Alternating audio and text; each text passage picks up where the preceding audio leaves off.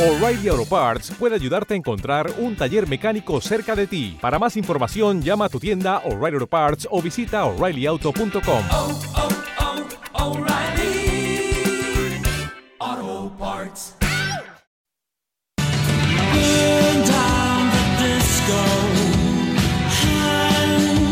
DJ. María Martí y Pablo Ramos presentan Colgar al DJ.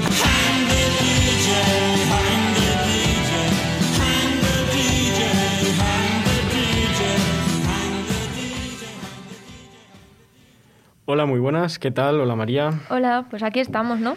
Pues así es, estamos en un nuevo programa, una semana más, esto es Colgar al DJ y bueno, sin más dilación empezamos María, ¿qué nos traes? Exacto, pues para quien no los conozca, hoy vamos a hablar de Al J, que es un grupo británico formado en 2017, o sea, en 2007.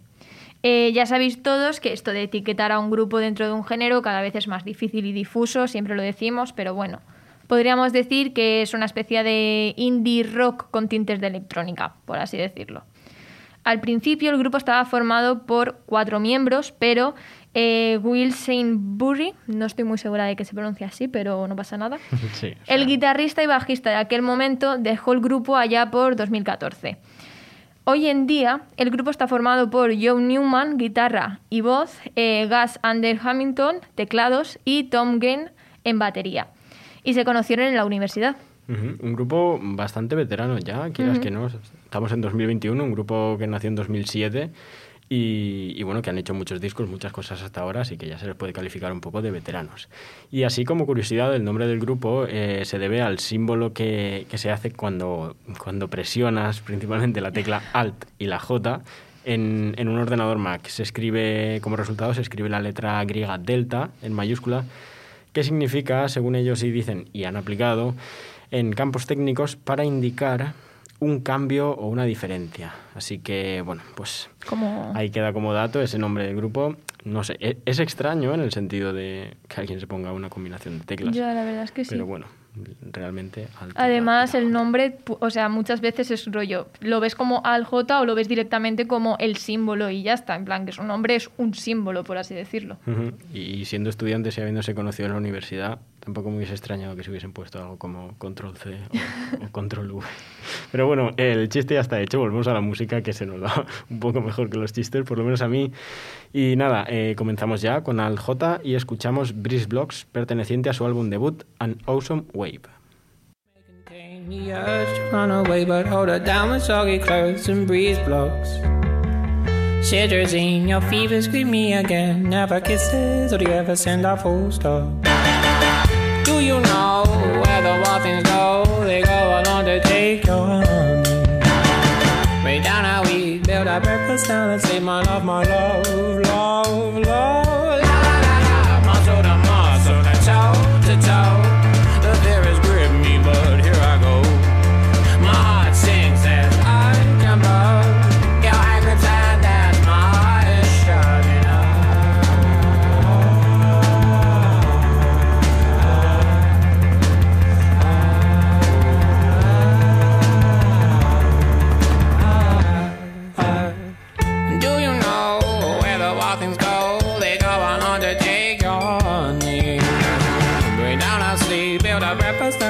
My love, my love, love, love. She bruises calls, she splutters pistol shots. Hold her down with soggy clothes and breeze blows. She's morphine, queen of my vaccine, my love, my love, love, love.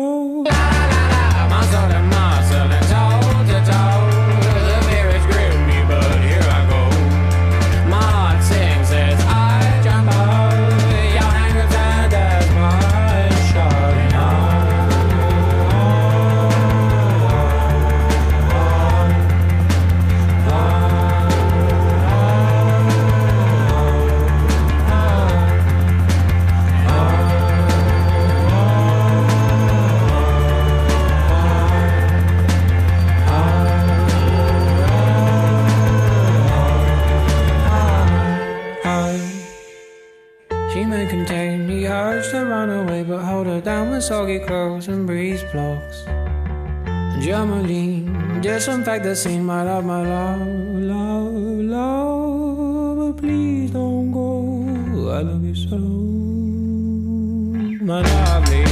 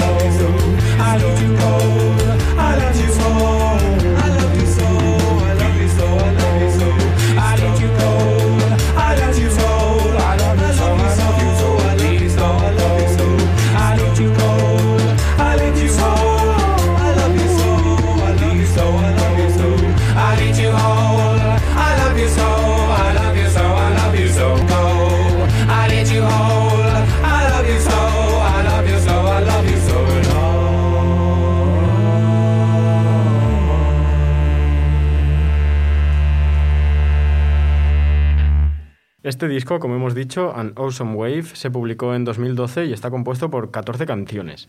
La carátula del álbum es curiosa porque es una imagen satélite formada a su vez por varias imágenes del delta del río Ganges. Para mí la verdad es que es su mejor álbum y en mi opinión suena así como muy artificial, muy digital, pero me gusta mucho. Mm, Son nuevas formas de hacer música, en fin. Y bueno, a mí me gustaría contar una anécdota antes de pasar al siguiente álbum, ya que en este Anna Werson Wave hay una canción titulada Matilda, y es que está basada en un personaje que interpreta Natalie Portman en una película, León de Profesional. La cosa es que la película es un clásico y me la habían recomendado mucha gente, pero yo nunca la había visto. Y la vi hará un, pues un par de años, no estoy muy segura. La cosa es que yo le estaba hablando con un amigo y pues le dije eso. Ay, espera. Que acababa de ver la película. Y él a eso me contestó, eh, ¿la has visto por Al J? Y yo me quedé un poco en plan, no entiendo, no he escuchado Al J en la película porque debería de estar viéndola por Al J. Si sale en la banda sonora, pues no me he enterado. Y ya entonces fue cuando me lo explicó, ¿no? Que es que Al J tiene dos canciones, Matilda y León, que están inspiradas pues, en estos personajes. Y esto lo quiero decir porque John Newman ha tenido muchísima influencia del cine en toda su vida. Por ejemplo, el título del propio álbum, An Hours on Wave, hace referencia a una línea eh, de American Psycho. Os recomiendo mucho la película de León de Profesional, la verdad, y pues bueno, os dejo con la canción de Matilda.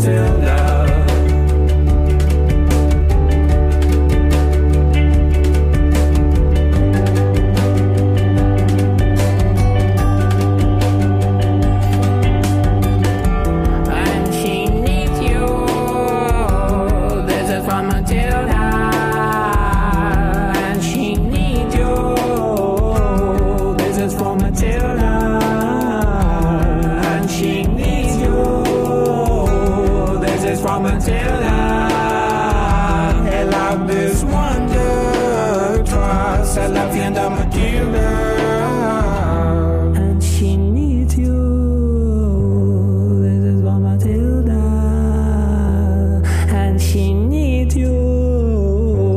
This is why Matilda.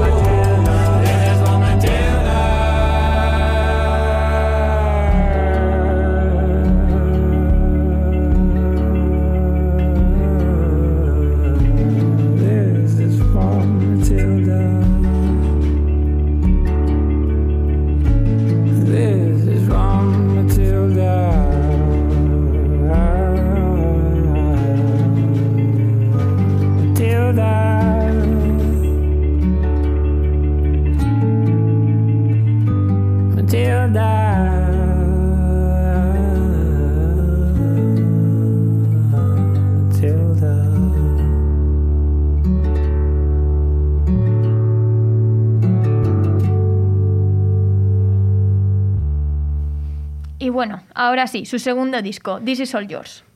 Bueno, en realidad, antes de, de este disco que comentas, sacaron un EP en 2013 formado por ocho canciones y titulado iTunes Sessions. Por el nombre nos podemos imaginar que Sí. seguimos con los chistes.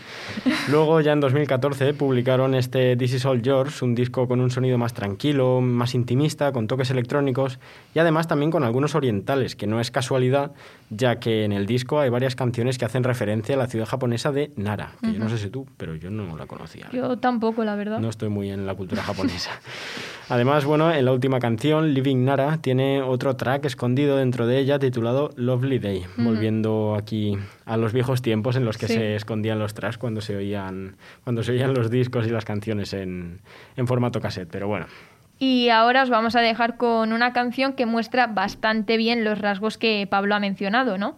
Y la canción se titula Arrival in Nara.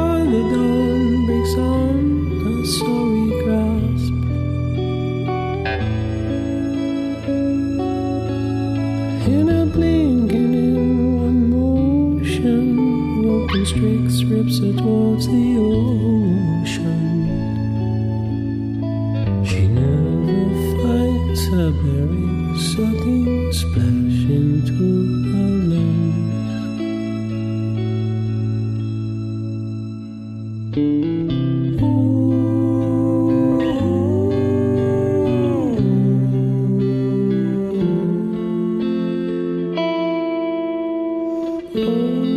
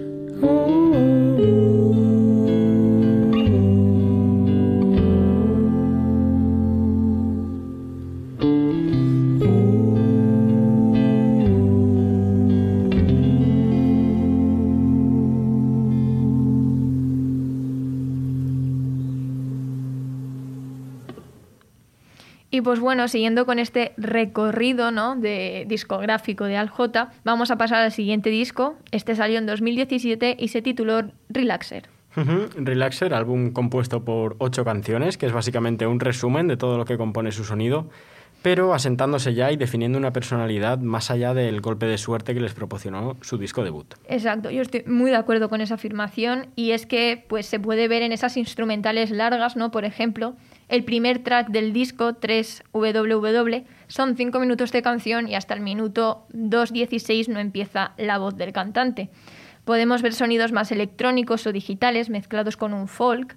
Utilizan recursos que, ellos saben que controlan, ¿no? recursos que, que dominan, pero sin caer en ese error de repetir lo que ya, ya han hecho.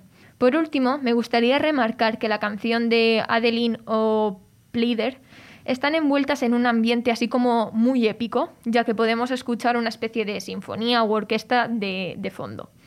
Esto lo quería decir por el hecho de que ya he mencionado anteriormente de que a Joe Newman le gusta mucho el cine y está muy influenciado por él. Y es que estas sinfonías de fondo a mí me recuerdan bastante a todo el ambiente cinematográfico, por así decirlo, a las grandes bandas sonoras que tienen esa gran orquesta. Juzgadlo por vosotros mismos, aquí suena Adeline.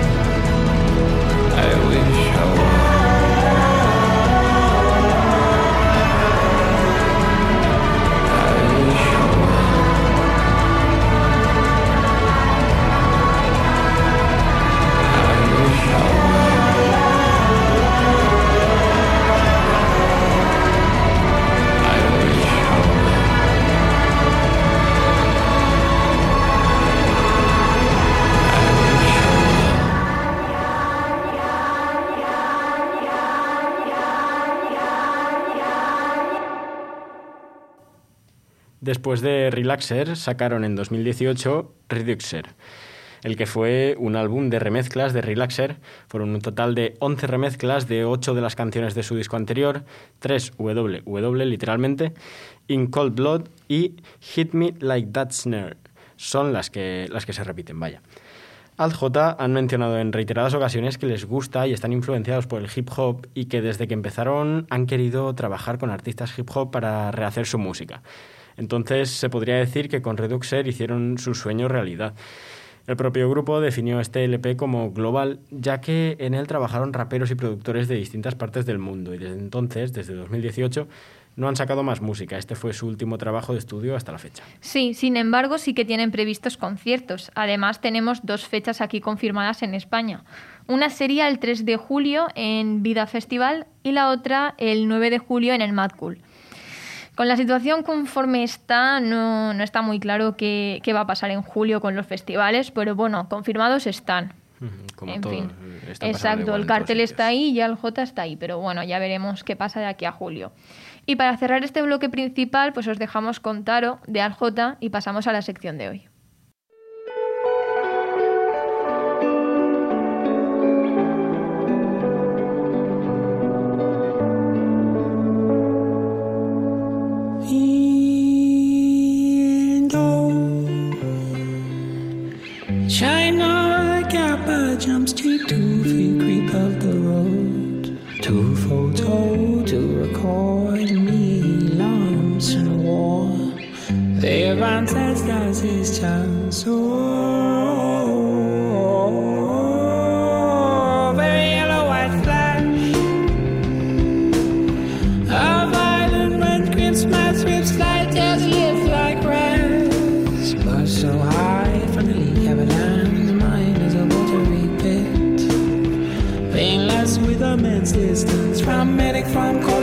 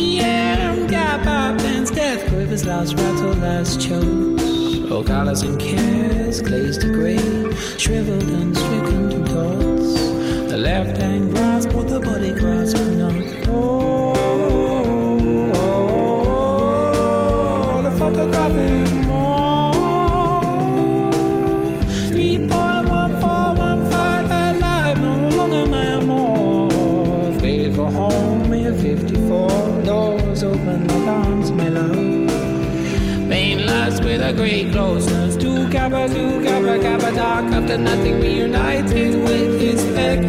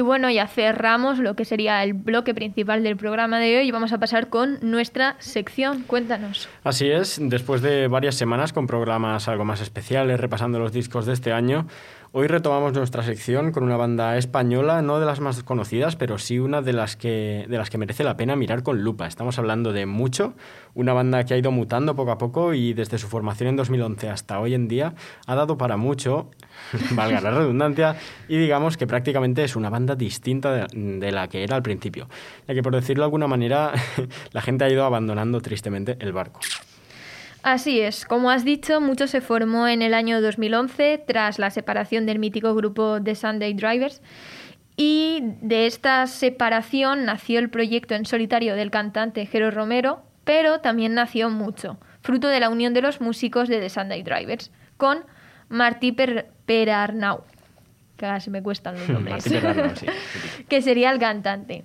Con, con esta formación se publicarían los dos primeros discos, el primero homónimo y en 2011 el segundo, no, el primero en 2011 y el segundo en 2013, titulado Apocalipsis según mucho. Después de este segundo disco, la cosa comienza a dar un giro bastante evidente, ya que si los primeros álbumes habían sido más rockeros, lo que vendría después no lo sería tanto. Y puede que una de las razones principales de esto es la evolución a nivel creativo de Martí Perarnau. Esta evolución viene muy marcada por los sintetizadores y un gran interés de Martí por la música electrónica.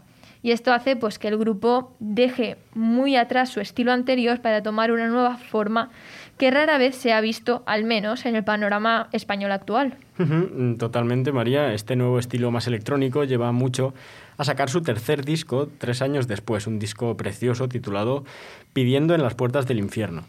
Y después de este disco, eh, las cosas van cambiando. Tener una banda en España es muy difícil, pero es que vivir de ella es todavía más complicado. En este caso, mucho no es que no es que diese como para ser una fuente principal de ingresos, y esto, sumado al enorme interés de Martí por la electrónica, hizo que dos de sus compañeros de banda la abandonaran. Después, Víctor Cabezudo, eh, Víctor Cabezuelo, perdón, ya, eh, también daría un paso al lado y dejaría mucho, ya que Víctor, bueno, lo conoceréis a lo mejor si os suena, si os suena un poco los nombres, los nombres de, de los miembros de Rufus T. Farfly, pues Víctor Cabezuelo es, es el cantante. Así que desde entonces mucho ha pasado de ser una banda a prácticamente ser el proyecto en solitario de Martí Perarnau en el que plasma sus mayores intereses musicales, que ahora mismo, como decimos, se basan principalmente en la música electrónica, como podemos ver en su último disco, titulado Hay alguien en casa, publicado en 2018 y que resulta un paso más en este autodesarrollo de Martí Perarnau, que aunque no le da de comer, nos alimenta a quienes lo escuchamos. Así que con mucho os dejamos esta semana y volvemos la que viene con otro programa nuevo. Nos vamos, esto es El enemigo ahora vive en todos nosotros.